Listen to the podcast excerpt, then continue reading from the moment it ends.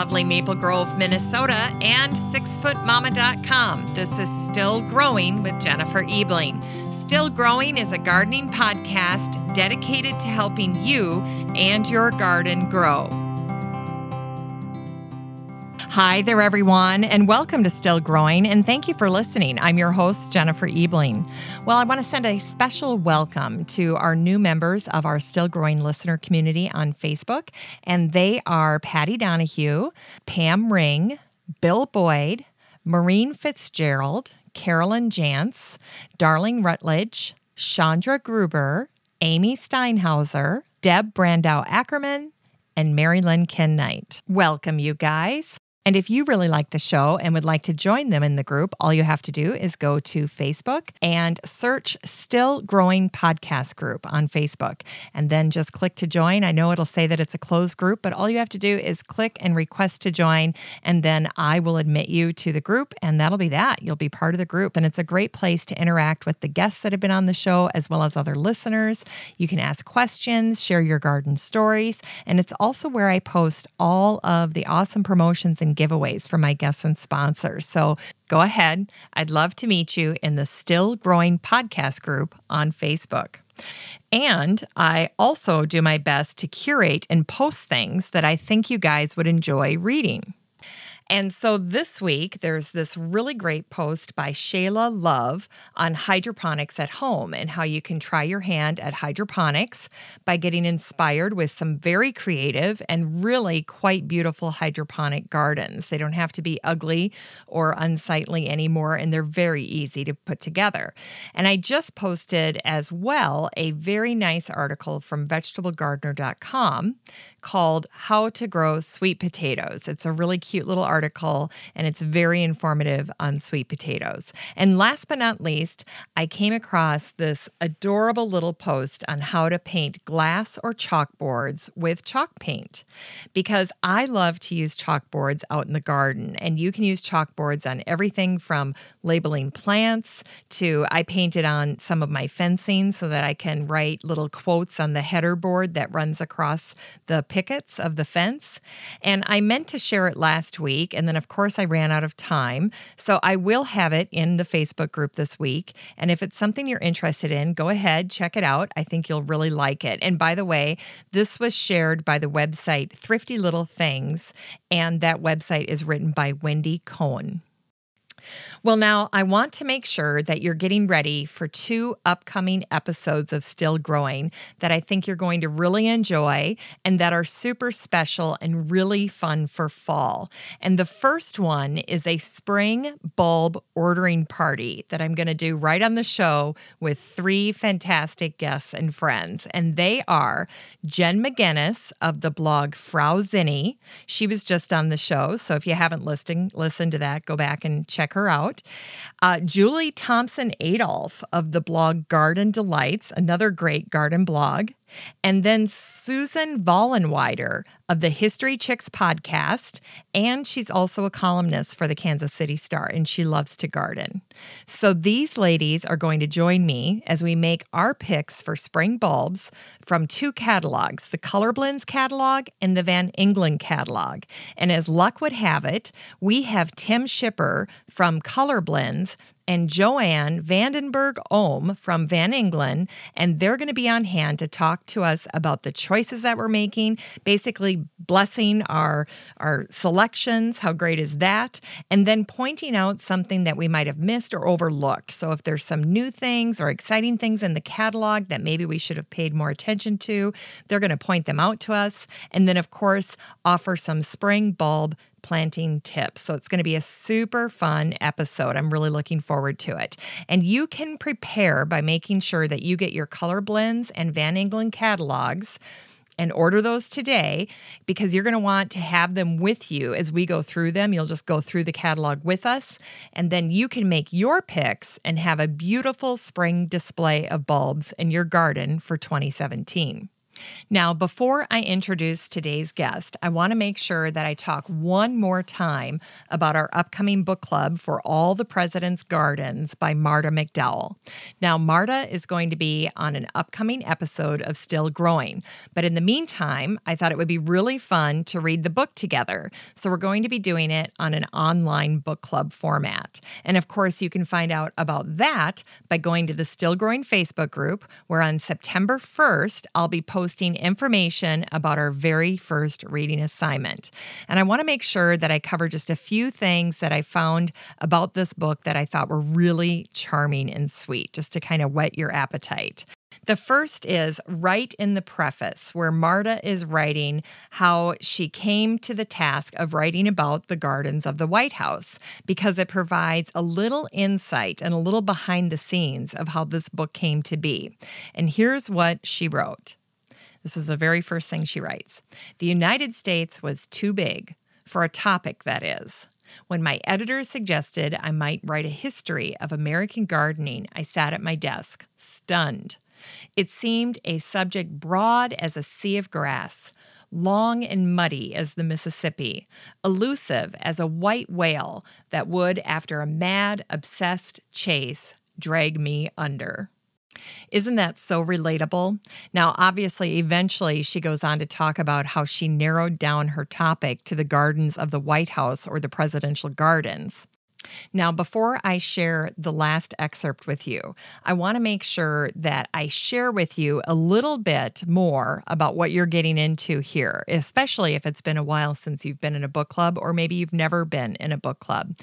Uh, this particular book, from the cover to the back and all the pages in between, there are tons of pictures and drawings and illustrations and anecdotes, lots of sweet little additions that make this book a pleasure to read. It is far from a heavy history textbook. There are illustrations of the beautiful gardens. There are explanations about how things evolved over time. There's tons of little memorable vignettes and stories about how the gardens came to be and the decisions that were involved in the creation of some of these gardens. So, the plan is that we will cover about two chapters a week, which is a very doable pace with this particular book given all of the images and anecdotes that are already built in. So now I'm just going to wrap this up with a quote that Marta uses at the very end of the preface.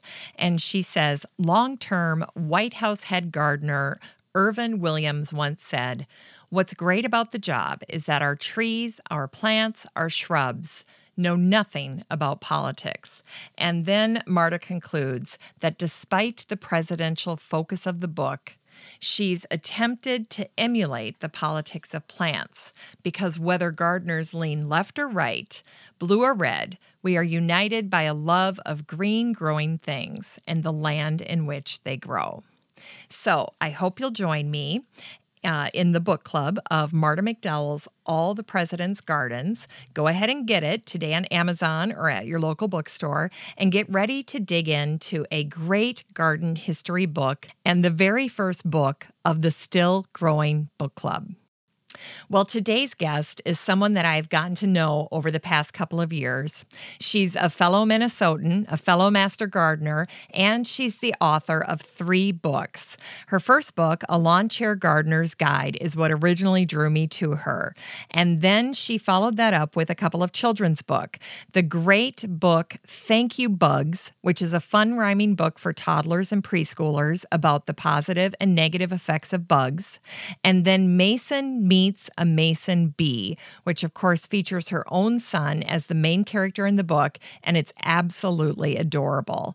And it is what she has now based her puppet show on. And she is charming elementary school students all over the state of Minnesota. And now that curriculum is available for elementary teachers everywhere. She's developed it into a K through 5 curriculum for teachers. So I'm talking about none other than Dawn Pape. And I knew I would get to know Dawn when she came out with her first book called Lawn Chair Gardener. I loved the title, I thought it was fantastic. And now, if there's one word that represents that book, it's the word balance. And balance is so important for gardeners. So when Dawn is talking to gardeners, she's asking them to take a relaxed approach to gardening and have rounded lives. And that's what resonated with me and why I wanted to get a hold of her. Because as the mother of young kids, I knew I didn't have hours on end to spend in the garden. Well, hello, Dawn. Welcome to Still Growing. Hi, I'm so happy to be here. Well, I am so excited that we get the chance to chat again because you and I kind of met back in 2013. So it's been a long time. And yes, we were planning, yes, and we were planning on doing an interview back then, and then it just never materialized. And so now we're finally having that conversation. And the last time we spoke was right before you came out with your children's books, Thank You Bugs and Mason Meets a Mason Bee. And before we get started, why don't you tell us a little bit about your life and your love of nature?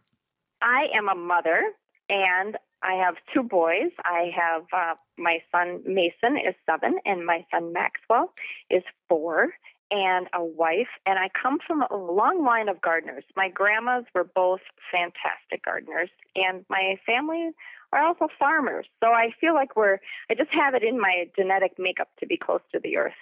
Um, I, I grew up swimming in, in Crooked Lake every day from May to September when it really was too cold to swim. Um, but, uh, and then we went camping a lot as kids. Both my grandparents had woods around their houses. And so I spent lots of weekends just sort of running around in the woods. And I guess I never really was taught environmental things. I just was in nature quite a bit. I was really lucky, I think, to have that kind of uh, upbringing. It I sounds idyllic. Now, you have to tell for people who are not familiar with Minnesota where Crooked Lake is. Crooked Lake is in Coon Rapids. There's probably a hundred Crooked Lakes. Uh, I know my parents have a lake place now in Wisconsin on a Crooked Lake, but it's not the same Crooked Lake. So, it's yeah, it's in Coon Rapids. It's it's interesting because it was kind of a pivotal part of my growing up too. In high school, the beach closed and it was too polluted to swim there anymore. That was kind of like the end of my childhood right there. And it was a huge eye opener for me and it really spurred on I think my whole life view right now is is the closing of that beach was really traumatic to me. Wow. And um and I searched for answers and I couldn't understand and you know now I understand that it was the septic system and it used to be people's lake houses were up there from the Twin Cities hundred years ago. And uh that was out in the in the middle of nowhere. And so it really changed my worldview. And in high school also I went to uh Germany as an exchange student. And I was blown away by the fact that mm-hmm. their their garbage cans that they put out by the curb uh, each week was the same size as our family's bathroom garbage. Yes. It was just you know about ten inches high, and it was just it blew my mind, and it just showed me that there's a different way to live. So those things really kind of were formative for me, and and headed me on this path that I've been on ever since since high school. So just a couple years, you know. Yeah. Well, and now, of course, what you were alluding to is that Coon Rapids is a suburb of yes. the Twin Cities. So you you would have no idea that this used to be a remote place. You'd just feel like you were in another suburb around uh, Minneapolis and St. Paul. And uh, to go up north, you have to go considerably further out than than you used to when you and I were little. Um, so, but it's so fascinating to me that that the closing of that lake was really a pivotal moment for you.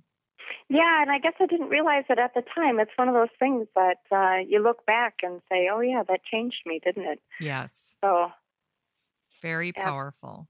Well, you know, your your first book and the book that drew me to you initially was called Lawn Chair Gardener, and I loved that title. I loved the cover of the book. I loved the colors, and it refers to a more relaxed approach to gardening. Tell us about it. Yes, absolutely. Well, lawn chair gardener, first off, does not mean that you're going to live next to the Clampetts. For those people who remember, like the uh, that show, what was that? What was that show called again? The um, Beverly, Hillbillies. Beverly Hillbillies. We're dating ourselves here, Dawn. Yeah. Okay. Um, I, I just saw reruns of it, you know. Of course, yeah, yeah, yeah. so um, it's it's it's not it, it's not no maintenance, but I guess I even before I was married, even before I had kids, I didn't want my garden calling the shots. I didn't want to be guilted into limiting my vacation to uh so I had to come home. I didn't want to have to line up a caretaker to, to take care of my plants so that's kind of what lawn chair gardener is that you you control it. And I really am always looking for balance in life. That's one thing I struggle with. I'm a I you know, I, I dive right into things. I want to do as much as I want to do, not as much as the garden demands of me. My husband puts it, he always has such a great take on things. He is kind of analytical and he says that it's I get 80% of the benefit for 20% of the, the effort. That's a great way to put it. It's the old 80 yeah. 20 rule. Yeah, the 80 20 rule, exactly. Once you find balance in yourself, you can find balance in the world. I just feel so good about creating habitat and providing food for people and wildlife and um, protecting and conserving water and, you know, reducing my carbon footprint by growing some of my own vegetables and feeding my neighbors, giving some to the food shelf when I when I can, whenever I can. You know, and healthy food reduces obesity, and obesity is related to diabetes rates. And oh, it, gosh, it all just starts in our own backyards. It's just a wonderful way to be. I guess I strive to be a, more of a lawn chair gardener too, because um, I have to force myself just to sit down and relax sometimes.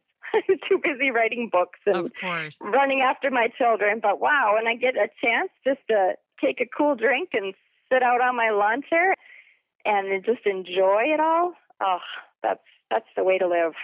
At the beginning of your book, I love that you included one of my favorite gardening quotes by Thomas Jefferson. And it's the one that says, Though an old man, I am but a young gardener.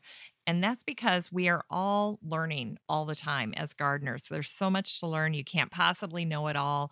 I always laugh because in the fall, my botanical Latin is pretty good and I remember the names of my plants and I I I know what th- where things are and I feel like I have a good handle and then I go through the winter and I come out in the spring and I can't remember anything and I see plants coming up and I can't recall what they are. And so it's like, "Oh my gosh, I have total amnesia here. But we're constantly learning and growing. You know, there's such a difference between a new gardener and a seasoned gardener. Or my friend Judy and I would always joke, okay, we're like in our junior year of gardening now, or, you know, next year we'll be seniors, or, you know, we always said we were in the same class of gardening because I think by the time we met, we'd both, we were like in seventh grade because we had both been gardening seven years. So she oh. was always so cute about that. But there is so much to learn. And and I'm very curious because you are a writer and writers are usually readers. So, what are your favorite resources to help you continue to learn and grow about gardening? Oh my gosh. I'm looking at a whole shelf of books behind me. I'm kind of a bookaholic. I I really can't get enough of them. I have too many to mention, really. I guess. um, but I also a master gardener, and uh, I love the extension resources because I, I trust them. Those are based on fact and science. Crown bees, you know, I've been really into pollinators, and crown bees out in Seattle, they really specialize in mason bees. They have an amazing website and resources and PowerPoint presentations for people to use. Uh, just tons. The Heather Holm's book, Pollinators of Native Plants, is, yes. is fantastic the Blue Thumb website actually, you know, I must confess here, I helped start the Blue Thumb program, Blue Thumb Planting for Clean Water program when I worked at a watershed district. But that one strives to have all the resources people need to get started and, you know, find a landscaper if they need it, find who sells native plants, find find all the resources. So that's always a good one. I've been interested in uh, year-round gardening now and Niki Jabbour's year round vegetable gardening book was really like my mentor book. You know, I, I kind of sat down like that with a text as a textbook, and that's how I got started with that. What are your big takeaways from that book? Year round gardening is, especially in cold climates where we live in here in Minnesota, and it's basically a refrigerator the year round gardening is a little bit of a misnomer because you don't water or weed when it's cold and things are frozen.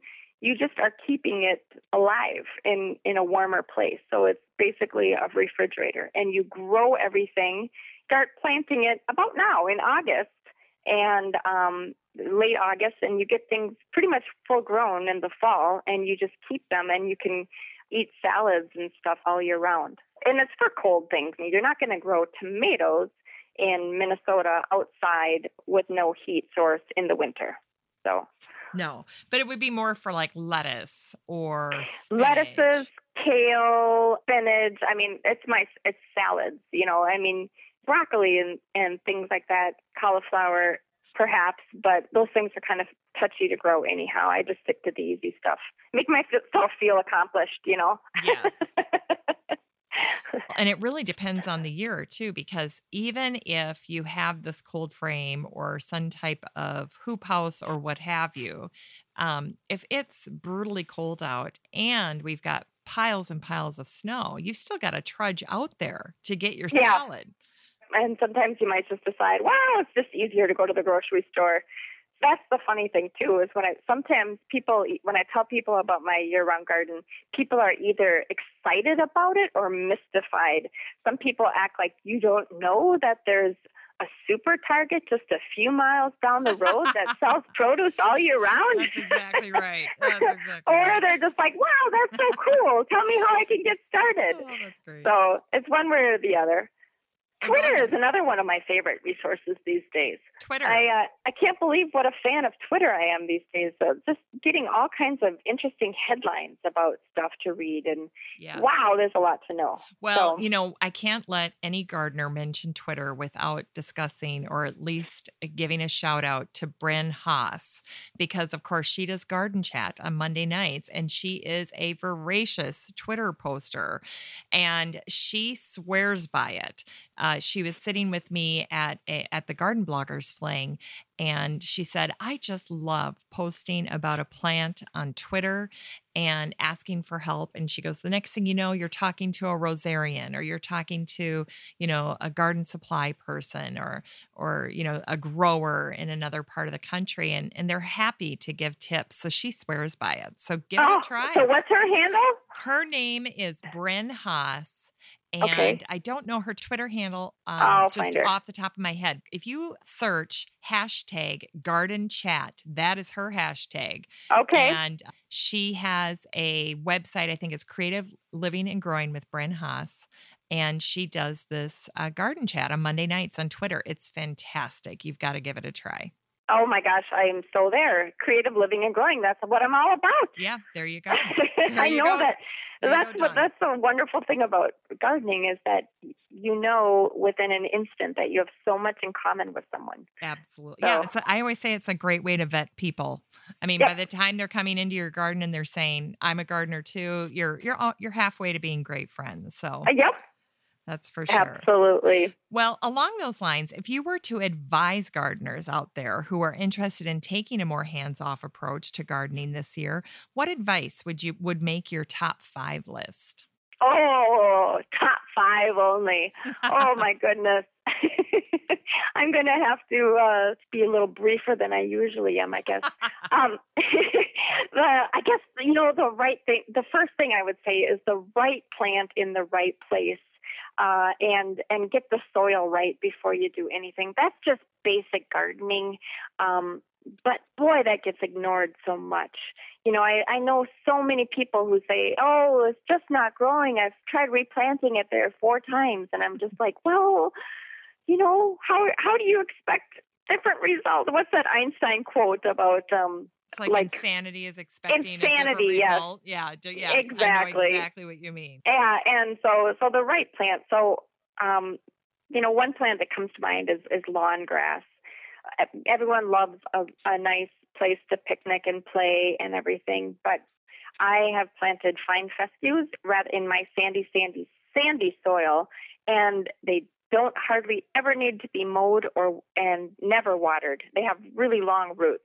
And so we save a lot of, of water here. And so the right plant, plant in the right place is great. And then just getting the soil right. A friend of mine just kind of jumped the gun and planted strawberries, and now she's ripping them out because her she didn't get the soil right. It was too clayey, Okay. and then and her strawberries are just not working. So all that time and money, you know, oh, that's so much work.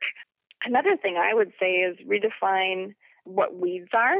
Uh, native plants are considered weeds to a lot of people, uh, but boy, they're easy to grow. A lot of perennial plants in general are just so easy.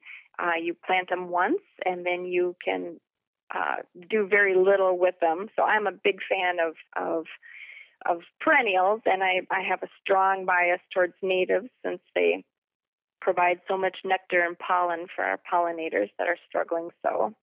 And in that vein, uh, learning to love insects is really important, and learn who's beneficial and what's not.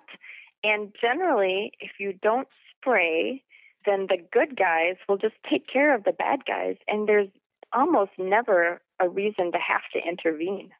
I, I learned that from a master gardening course once, and I thought it was just so profound that uh, the more you let nature take care of things, the less you need to intervene, and, and the more you do intervene with sprays and things, the more it becomes a vicious cycle of needing to spray more because there's no good guys to patrol the bad guys anymore.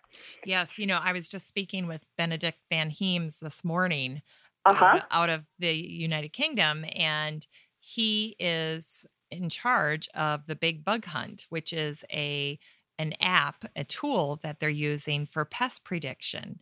And he made the same comment that the good bugs and the bad bugs have this symbiotic relationship and you Mhm. don't want to throw it out of balance. You know, you need both.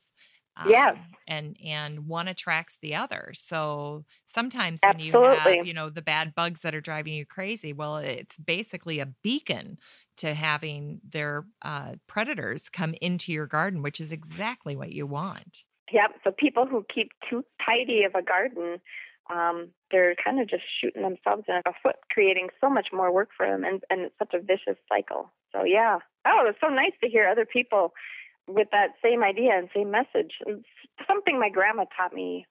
She uh, she died a long time ago now, but she knew that kind of wisdom.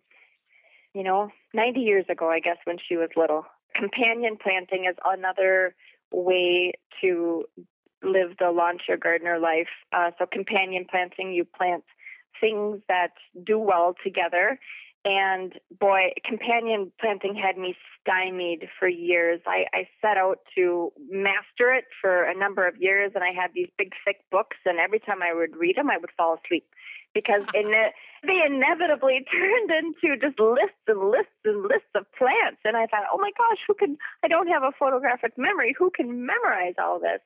Um, and then I just saw some groupings that what tastes to, good together, what you cook with a lot of times is what you plant together. So like basil and tomatoes and and some of those kind of simple things.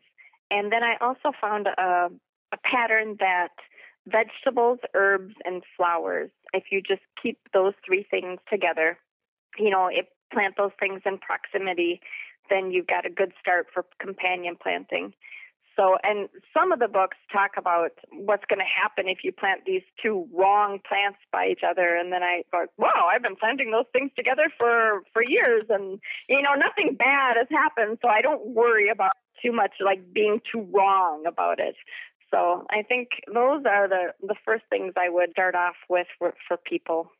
Now, one of the things that I think that is something that is, you know, some people frown on, but it the reality is is that gardening is work and that some people hire help or get oh help Oh to gosh. assist in the garden. I know I do because, you know, I'm 46 now. I've got four kids and I can't afford to go out into the garden for 8 hours and completely wreck myself and then be able to come in and make supper and mother four teenagers and you know take care of the dog and all the things that happen and so i really pace myself but i do have help in my garden i look for you know kids that are interested in helping ah, and Oh, It's Nice. Yeah, and it's a great, great assist for me.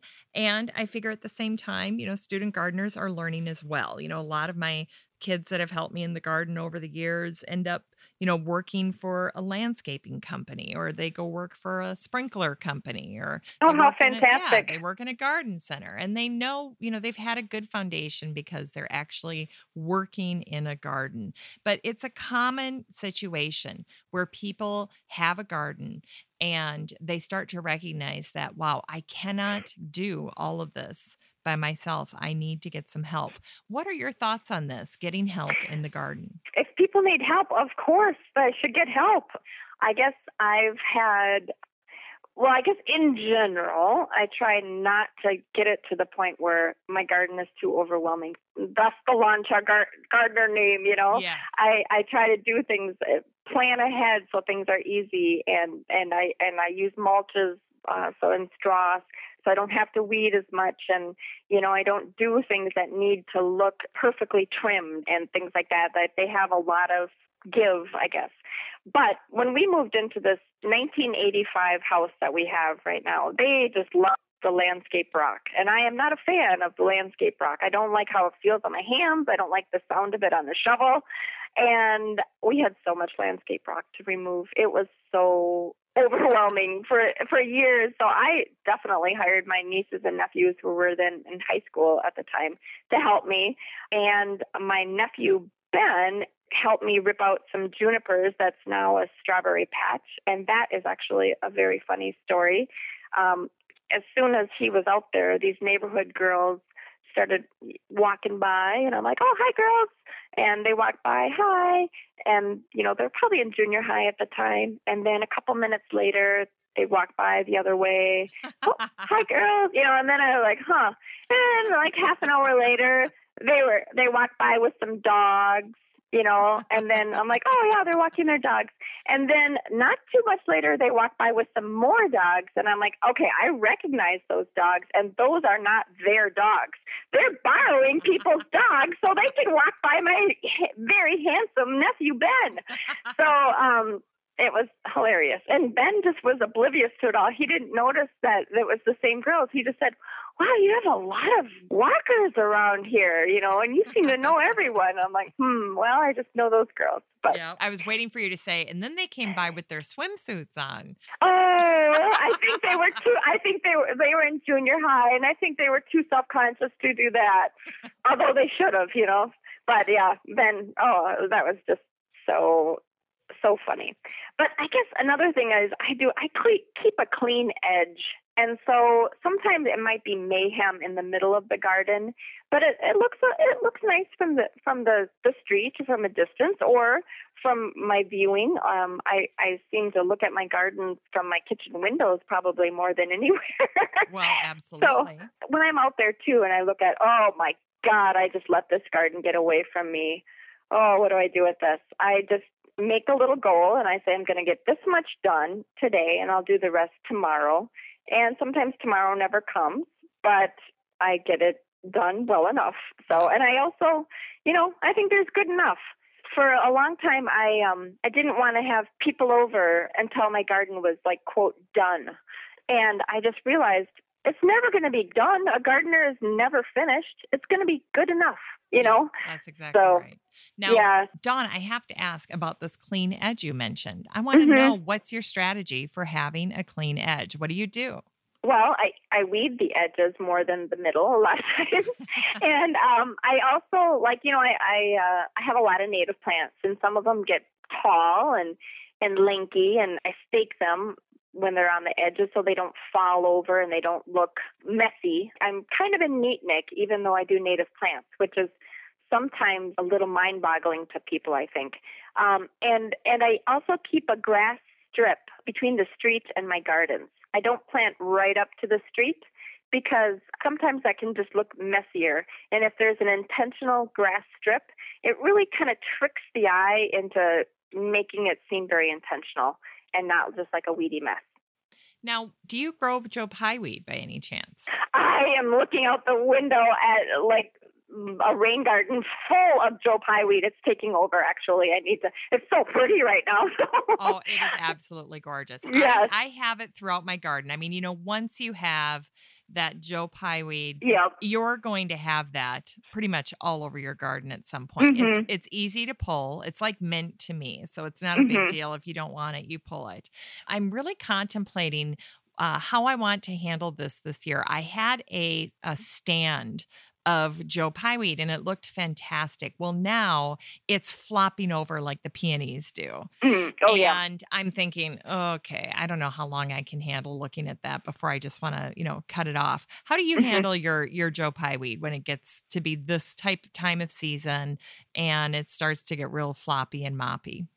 I yeah, I just use all kinds of uh strange devices and whatever I have laying around in the garage. Oftentimes, oh, I see a, a goldfinch sitting on my Joe Pye weed right now. Oh, they're fantastic, aren't they? Um, yeah.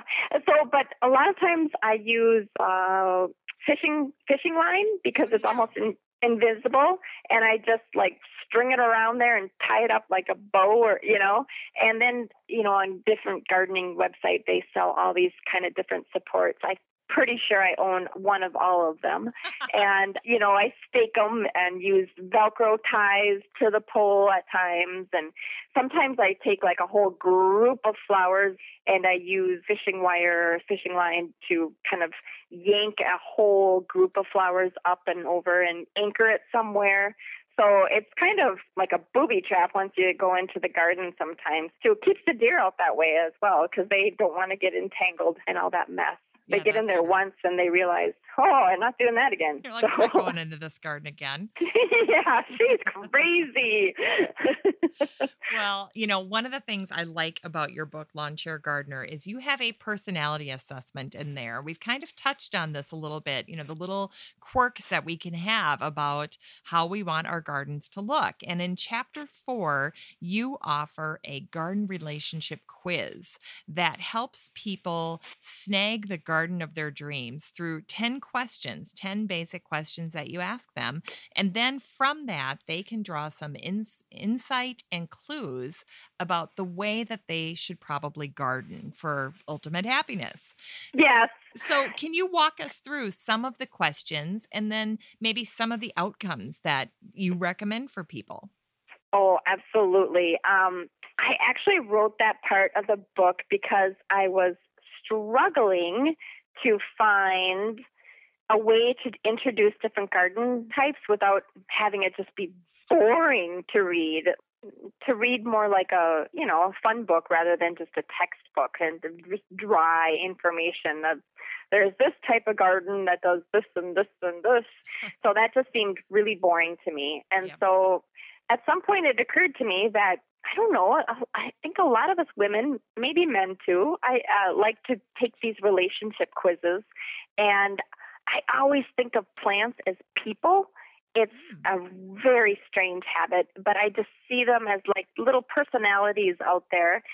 It just seemed like a natural thing for me to do is to see these relationships, you know, with your garden and and um and so I just would say stuff like uh you don't want a controlling garden, something someone who's going to dominate your time, kind of a bad relationship um, that you start feeling resentful about and things like that. Then well, maybe you want to do some native gardening, a garden that will just kind of be more uh self-sufficient and be there when you need it and, and supportive, but not be demanding of your times. And so I, I just kind of uh, introduced the different benefits of my favorite types of gardens. I start out with that chapter saying I am trying to set people up with the types of gardens that I like green gardens and native gardens and shoreline stabilizations and edible gardens. So all functional things, something that gives back to the world. So like the second question is it's important to me that my garden plants have a job or a vacation. They're not just trophy ornamentals. I call ornamental plants a lot of times like the Kardashians of the plant world. So uh, so you know if if if if that's important to you, yes, no, you might consider edible gardens, which provide food, and rain gardens, which filter stormwater runoff, and native gardens, which provide uh, beauty while also requiring very little maintenance. Shoreline stabilization gardens that can help maintain healthy lakes and rivers. So the relationship was my way of trying not to be boring, I guess. Well, and it's kind of a nice, easy way to start to explore areas of design that are probably a good fit for, you know, the person that's completing that little assessment because there are so many different ways that you can go with gardening. It's so personal. It um, is, And but yet it's important to try to figure out your niche because it makes it a lot easier if you can narrow down what works for you, what you like, your preferences. Mm-hmm.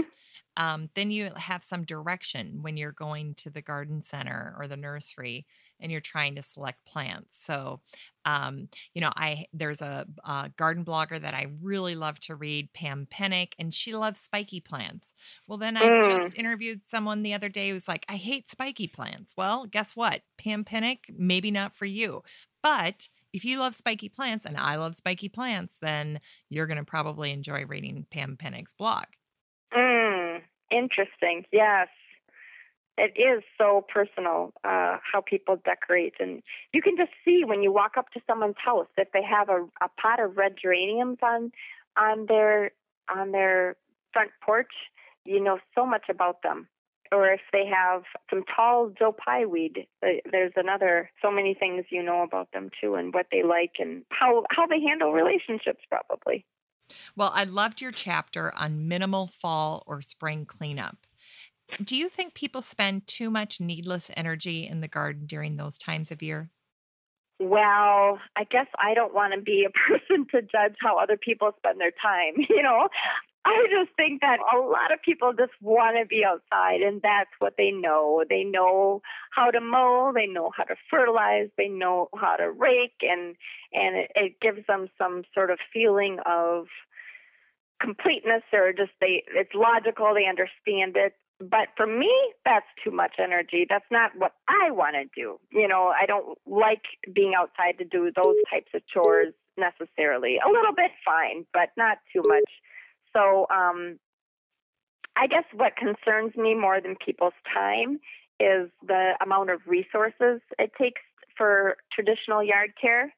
You know, a quote that just blew my mind is that more people have been born in the last 50 years than in the previous 4 million years. Wow. That's mind blowing. The number of people you know, thousands of people are going to be put onto the earth during this interview. You know, all these precious lives around the world.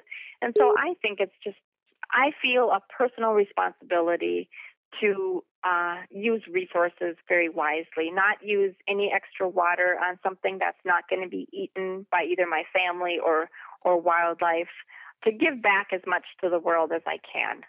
So, uh, another kind of like mind changing idea is that the biggest crop in the United States isn't what people might expect. It's not corn, it's not wheat, it's not soybeans. Those are our three largest agricultural crops. But the largest crop, according to NASA satellite imagery, is actually lawn grass. Hmm. And we can't eat it. You know, it does provide a play space and a picnic space.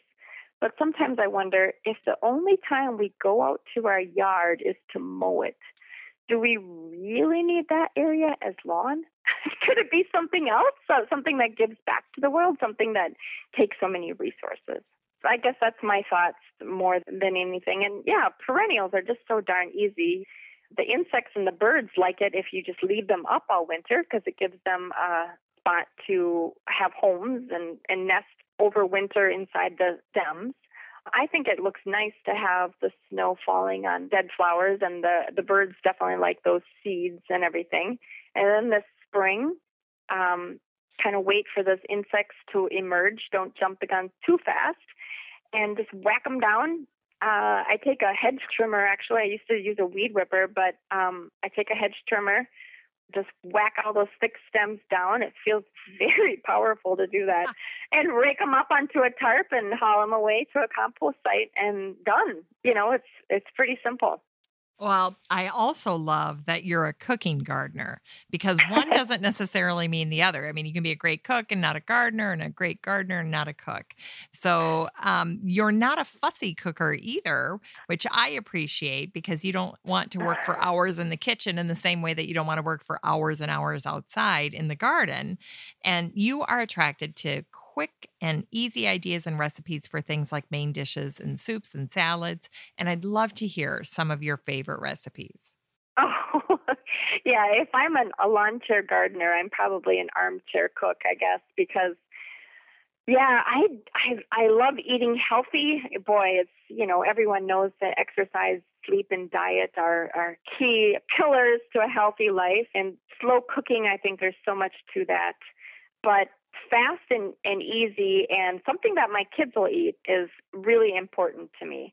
So in the summer, uh, oh boy, I love gazpacho and Greek salad. Um, this zucchini summer squash um, that I used with a spiralizer, do with a spiralizer. That's not in the book, and but I wish it were. It has mint and lemon and garlic in it, and that is tasty. And it takes all of 10 minutes to make. So those kind of things are my kind of cooking, you know, nice. really healthy, fresh stuff. And in the winter, my crock pot is my best friend. It's my butler. It has dinner ready for me when I come home or whatever I'm up to during that day. Although I, I do work from home most days, so but it has dinner ready when my when my family comes home. so I do a ton of soups um, and luckily, my kids just love split pea soup and broccoli soup um, That's great. Oh, yes. Uh, they're pretty good vegetable eaters. I feel pretty lucky that way. We work at getting them to try new things. You know, we go to Ethiopian restaurant. We try different things every week. We try to increase our palate a little bit. We take baby steps. They don't always like it, but they always try. That's all I can ask as a mom, I think. Absolutely. Well, speaking of kids, one of the mm-hmm. things I mm-hmm. really admire about you, Dawn, is that you are creating content for kids. And one of the things that you've done in the time that uh, we haven't been connected and now we are getting back together is that you've created children's books. I want to first talk about your pre K book that's called Thank You Bugs.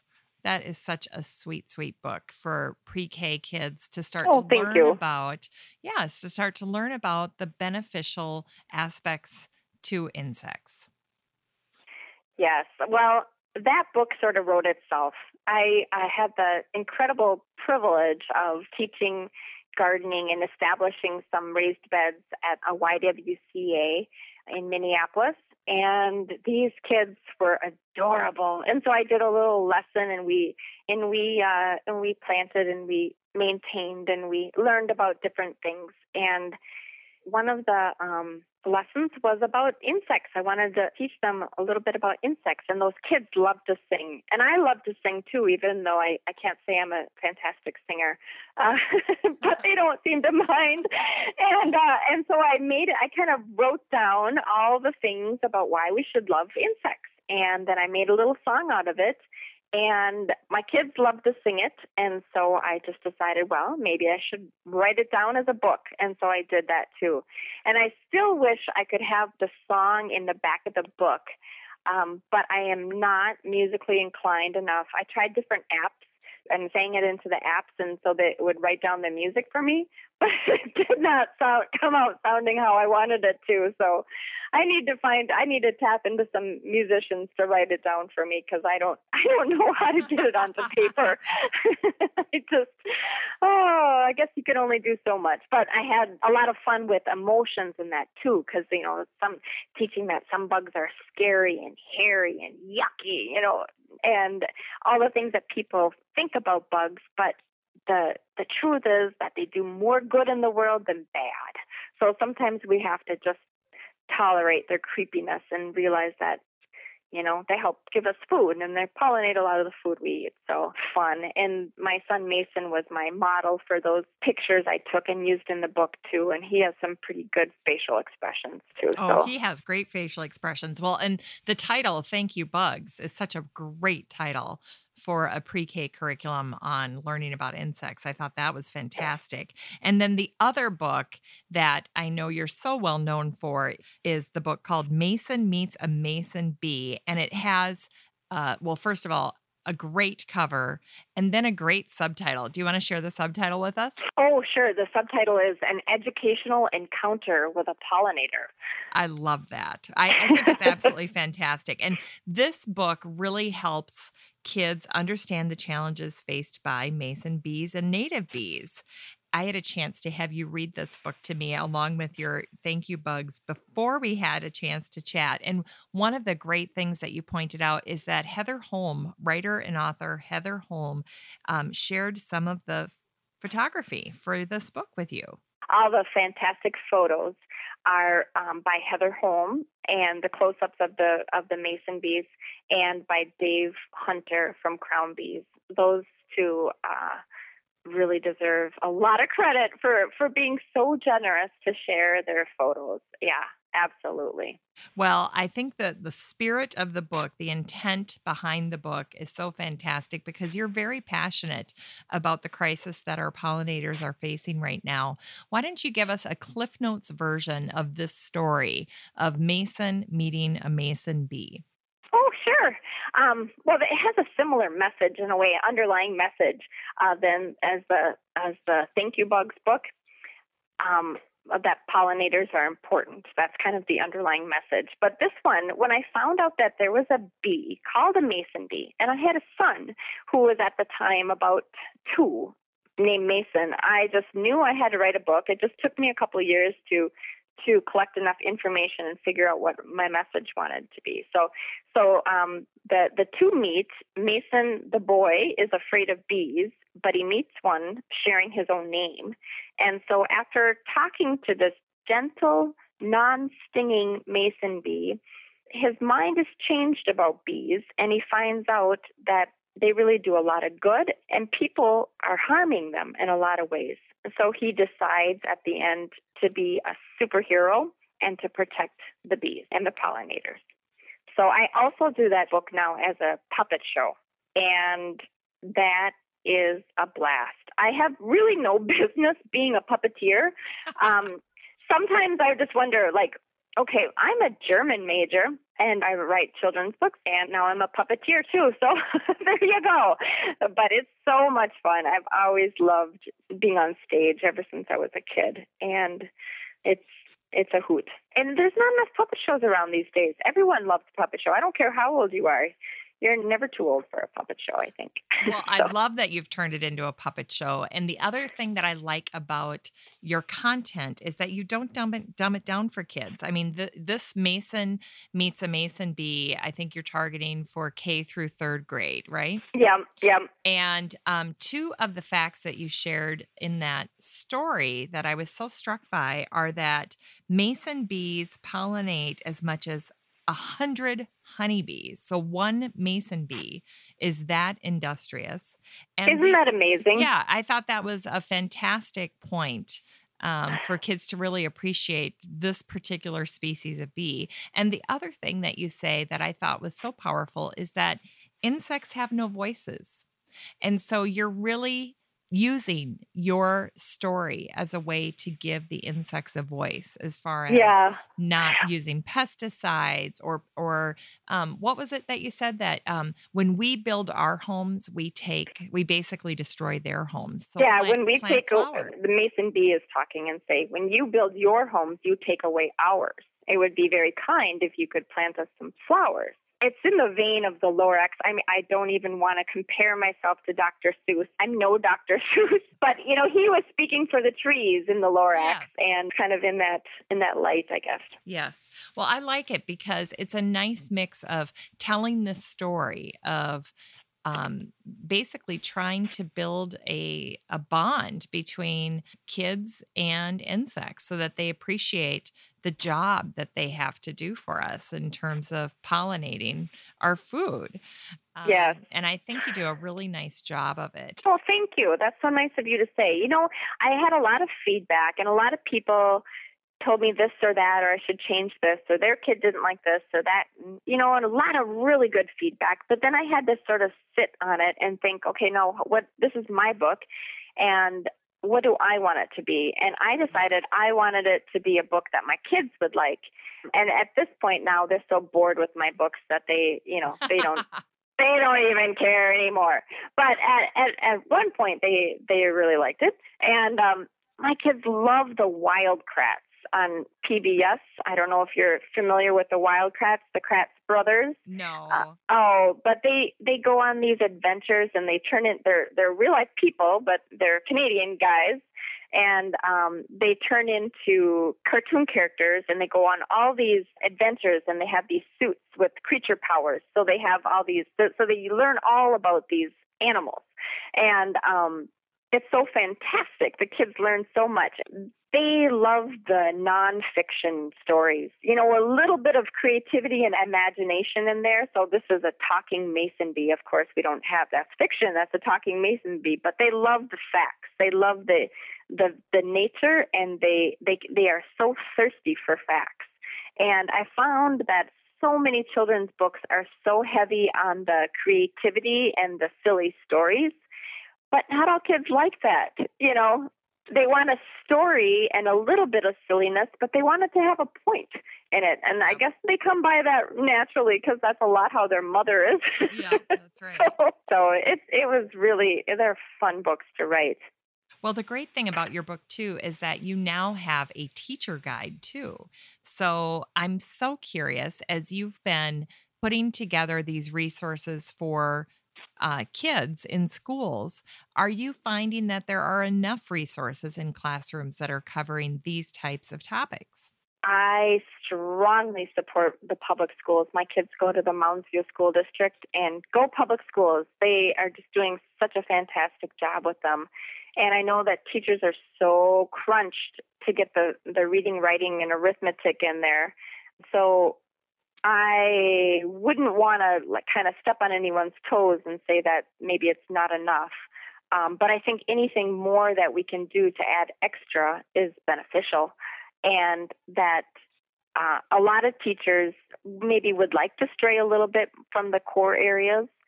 That's not necessarily what they can do, and so this puppet show is a great way to add in some fun as a treat and some science and some literature and social studies. It really does add quite a bit, I think. And the other thing is that this is educator guide is great for not just teachers, you know, we don't just learn at school, of course. Uh, parents and any kind of caregivers or grandparents or scout leaders, these uh, lessons in there and these activities and these conversations are are ones that can happen with anyone. And sometimes I think, you know, uh, I actually think it's the perfect book for a grandparent because you have this time a grandparent who's lucky enough to spend a little time with their their grandchildren one on one and talking about these big issues sometimes it's hard to know what to talk about with kids and kids love to talk about this kind of stuff i think well, so. one of the things that I think you do uh, that you got so creative with was when you created the whole puppet show for Mason Meets a Mason Bee. And it's a unique and very interactive way to get your message out, um, not only to within the schools, but I mean, you're out in the community, you're at community events doing this puppet show. How are people responding to it? You know, people come up and it's a conversation starter. The adults have something to add because there's enough content in there uh, for adults to learn something too. So a lot of times I'll get gardening questions afterwards, and I can wear my Master Gardener hat there, or point people to resources the kids, you know, are fascinated by puppets and they're wondering if they might be real. I, they know they're not real, but they they might be, and so they're giving my my arm a hug, me wearing that, and it's gone over very well. I'm really lucky that I have had such positive feedback, and I keep trying to tweak it and you know working on my voices. My voice gets really tired after I do the show a little bit because my Mason bee sounds a little bit like a like a Muppet. Uh, Rowlf the dog Muppet or something. I grew up with a Muppet, so that's what that's the voices I can do. And I tried so many voices to, you know, and I just couldn't sustain them for a whole show. So finding a voice that I can keep up, that's a tricky thing to do. I'm sure it is. Well, you put a ton of energy into this show. So I can imagine that by the end, you've got nothing left to give. oh, but it's so worth it. It's I give a lot, but I get a lot back too. That's for sure. Absolutely. And it just feels so good to uh, you know, reach out to people and connect with people on such an important message. Well, I'm wondering if there is another idea, you know, that you've got percolating because you've got another boy, Max, and he doesn't have any books. I know. So It I was thinking about about, it could be Max and the native plants or something. Well, yes, you've hit on a big subject here, and I'm I have a lot of mama guilt that I have not gotten around to uh, to doing a Maxwell book. Um, but when Max was six months old, he weighed 26 pounds, I think, and he was in the hundredth percentile for weight. He was the fattest thing you could ever imagine. I mean, I, I, I he had to wear one year old clothing because his wrists were so fat and his arms were so fat. I couldn't get the other clothes. They just they were way too long on him, but he was so chunky, and so he got the he got the nickname Maxwell Snackswell at that time. And so I've always thought a great book would be something about healthy eating and eating from the garden, and and he also loves to cook. Oh my goodness, Oh, my? Oh, he loves it. He's four now. I can't believe he's four. And he understands what goes into stuff. He comes up with the most unique concoctions and ideas to put stuff together. I just thought, wow, that that's a good idea. you know, I'm going to try that. And so I have to do something that that's that's to, that's to come. Um, and he's been saying that he's going to be a chef for years, I and just he has say little chef. There you go. yeah, he's got the little outfit, and um, my desk is right next to his little play kitchen. So he knows how to use all the tools. Every once in a while, like I couldn't find my whisk, and so he ran downstairs and grabbed his. We washed it off, and um, I used his whisk. Wow. he's a great kid. My dad is really into old cars, and so there's an old car called a Maxwell, and my dad actually has a, Maxwell, and so he thinks it should be something about Maxwell rides in a Maxwell or something like that. But I'm no old car expert, so I told my dad if he wants that book written, he's retired. He's going to have to do that. So I was just gonna say you got to stay in your wheelhouse. It's got to be something about plants, right? I couldn't even venture uh, into old cars. I just I, I would be seen as a fraud right away. there you go. Well, you know when you're when you're uh, doing the illustration for that book, you can have a Maxwell car in the background or something. oh, that's a good garden, idea. right? Yeah. Yeah. That, that'll make Grandpa happy. But yes, Oh yes. I agree. It's got to be something uh, either vegetables or natives or a combination or something like that because it just seems like such a good next step. Well, I want to make sure as a as one of our last questions here that we talk about this pledge to plant campaign that you're passionate about. Oh yes. The Pledge to Plant campaign was started by the West Metro Water Alliance and it's being hosted on the Blue Thumb website, so bluethumb.org, and then it's all over that website. and so we're educating people to know about why, you know, the whole the whole name of the campaign is Pledge to Plant for Pollinators and Clean Water. All the good things that especially native plants and rain gardens and shoreline plantings can do to help with environmental issues. And we're keeping track and tracking it and reaching out to people if they need help and offering assistance. And because this is, is new for a lot of people. And it's going kind of nationwide too. So the, the Blue Thumb program is catching on across the country. So that's really a lot of fun. Well, and for upcoming events, you're going to be at the Minnesota Great Get Together. You're going to be at the state fair this year. I sure am. I look forward to that every year. It's so much fun. The crowds are always so relaxed and they're just there to have fun. And I'll be in the agriculture horticulture building and also in the eco experience building. And you're going to be talking about Yard 2.0, which is based on your Lawn Chair Gardener book. I am, yes.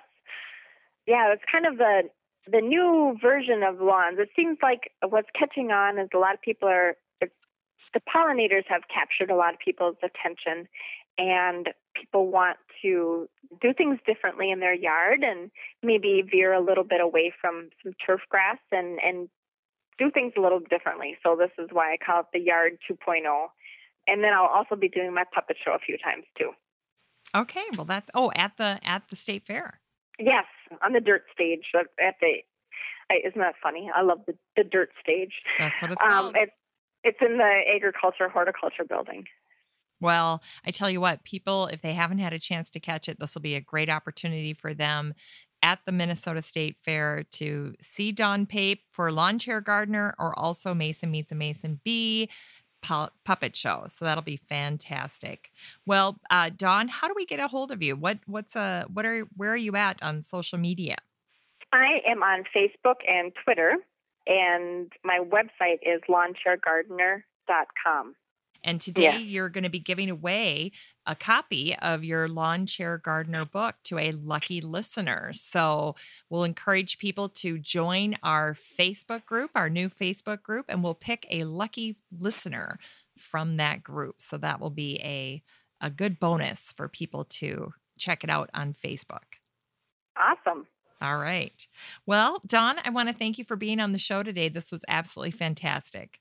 The pleasure was all mine. Well, that's it for our show today. I want to thank Dawn Pape, P A P E, of the Lawn Chair Gardener for being my guest. And I also want to thank my team at Podfly Productions David Myers, Ein Kadena, and David Gregerson. I could not get the show put together without these guys.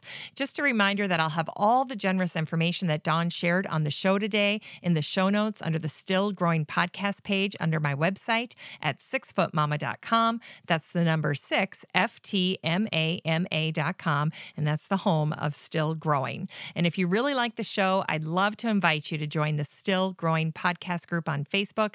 Just remember, it's a closed group. All you have to do is search for Still Growing Podcast Group and then request to join, and I'll let you in the group.